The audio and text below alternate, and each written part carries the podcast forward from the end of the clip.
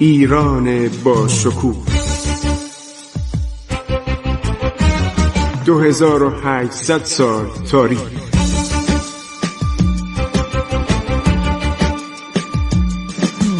عبور از تاریخ.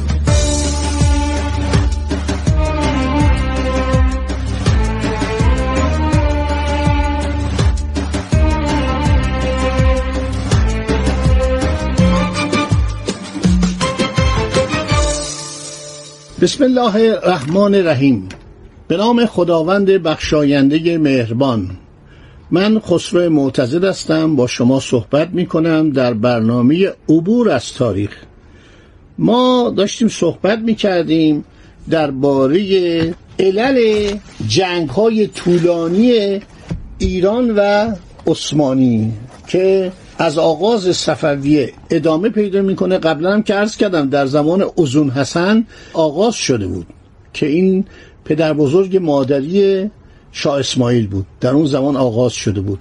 حالا بعد از که ازون حسن از بین رفت علا رغم جنگی که شاه اسماعیل با پادشاهان آقیونلو کرد باز هم این به اصطلاح کینجویی عثمانی ادامه پیدا کرد مخصوصا سلطان سلیم. خب شاه اسماعیل وقتی عرض شود که دولت شیبانی رو دولت ازبکان رو شکست میده و اینا رو از خراسان بیرون می‌کنه. چون روی عرض شود شهر مشد و آستان مقدس حضرت علی ابن موسی رضا علیه السلام خاندان صفوی خیلی حساسیت داشت. و این نمی‌خواست دست ازبکان باشه که اونجا هر دفعه که اونجا رو گرفتن خرابی به بار آوردن و مردم رو کشتن.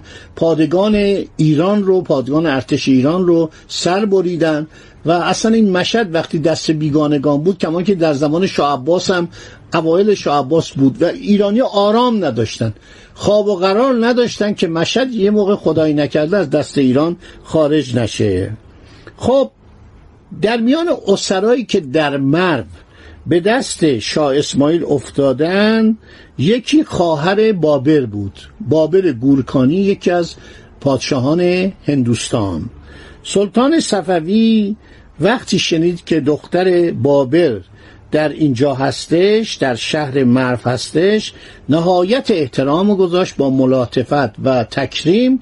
او رو نزد برادرش بابر پادشاه هندوستان فرستاد. بابر از این جوانمردی خیلی خوشحال شد و بین ایران و دولت گورکانی هند روابط بسیار دوستانه و خوبی ایجاد شد. کما اینکه بعدها زمان شاه وقتی امپراتور هند همایون در کشورش با اسیان مواجه میشه و با همسر خودش و عدهای به ایران میاد 500 نفر فرار می‌کنن میان به ایران. یک کتابی است به نام اکبرنامه. من برای این برنامه فرستادم و این کتاب رو گفتم خریدم برام آوردن. پذیرایی که شاه تماس می‌کنه از این پادشاه هند فوقلاده است. نمی‌دونید چقدر به پای این زر میریزه چقدر پذیرایی های مختلف در شهرها از مرز که میاد به این طرف همش پذیراییه. یعنی از خراسان که میاد به طرف قزوین که پایتخت بوده نمی‌دونید چقدر مجمع های پلا و چلا یعنی پلو و چلو چقدر خوراک مختلف انواع خوراک ها اطعمه و چقدر لباس چقدر اسب چقدر جواهر چقدر سکه های پول تقدیم پادشاه پناهنده هند می‌کنه. رابطه ایران و هند خیلی در اون دوران خوب بود البته گاهی به هم می‌خورد ولی در مجموع ایرانیا و هندیا سعی می‌کنن همدیگه رو دوست داشته باشن و مشکلاتی نداشته باشن. بابر وقتی میشنوه که شیبانی خان در جنگ با ایران کشته شده حمله می‌کنه به ماورالنر ازبکان رو شکست میده تا دروازه آهنین تا دربند اینا رو تعقیب می‌کنه. این مرد با سپاهیان ایرانی تجدید قوا می‌کنه. یعنی ایرانیا بهش کمک می‌کنن و نیروهای ازبک رو در هم میشکافن. و بالاخره عرض شود که جناب بابر شهر سمرقند رو می‌گیره. ولی نمی‌تونه عرض شود که بر تخت تیموری استقرار پیدا کنه. او با توجه به علاقه که به ایرانیا داشته و با توجه اون تبلیغات که در آسیای مرکزی علیه ایرانیا می شده عرض شود اهالی سمرقند زیاد ازش استقبال نمی کنند ازبکان از تشویش و استراب در می آیند و میرن دنبال عبیدالله خان جانشین شیبک خان. بابر با چهل هزار تن بر سپاه دشمن که شماری آن سه هزار نفر بود حمله می‌بره و این نیروی قلیل معیوسانه تا آخرین لحظه پیکار می‌کنه. جالبه که این سه هزار نفر بر سپاهیان بابر که دشون بسیار زیاد بود چل هزار تن بودن غلبه می‌کنند و بابر به حصار در جنوب شرقی سمرقند عقب نشینی می‌کنه. باز بابر حرکت می‌کنه سلطان هند و می‌خواد بجنگه و همش نشان میده که من طرفدار ایران هستم من مورد علاقه ایرانی ها هستم و بالاخره عرض شود که جنگ به گونه پیش میره که ایرانی ها متوجه میشن که بابر شکست خورده به دست ازبکان شکست خورده و ترکمانان ازبک بر او پیروز شدند.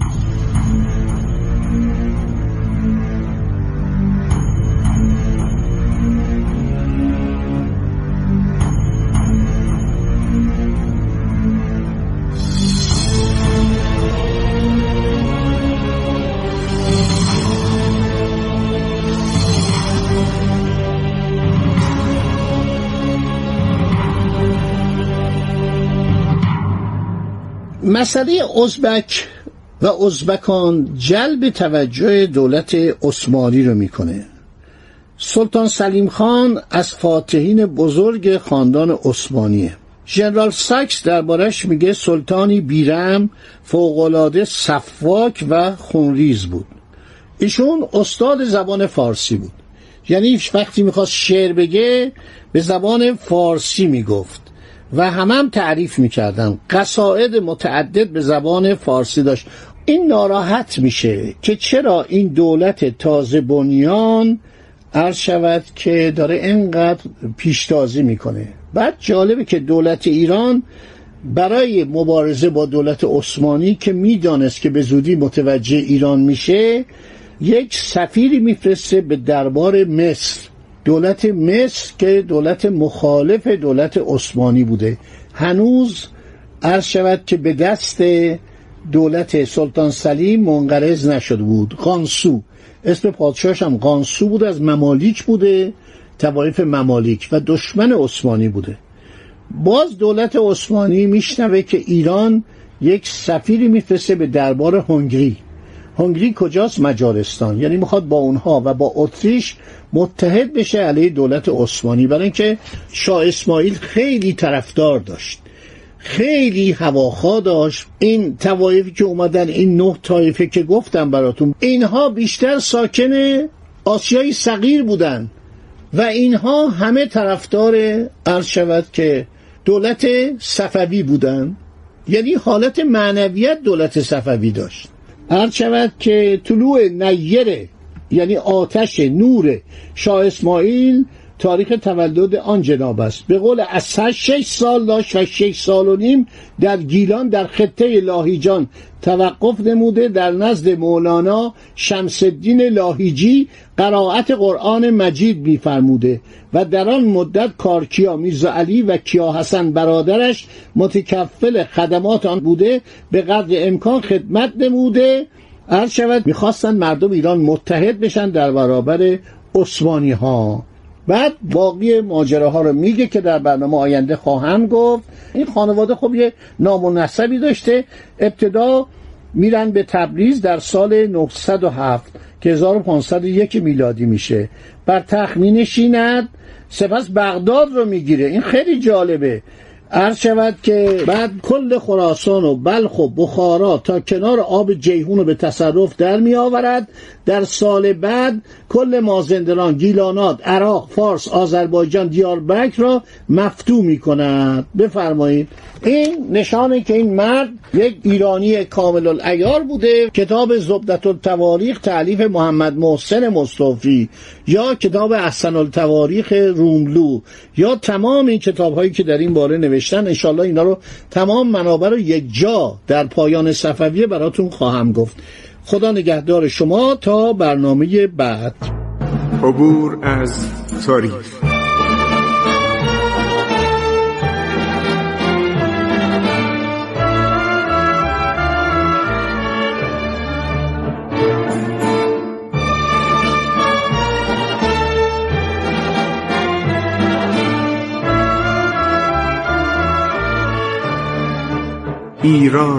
با شکوه. 2800 سال تاریخ. سرگذشت ایران ما به روایت خسرو معتزد.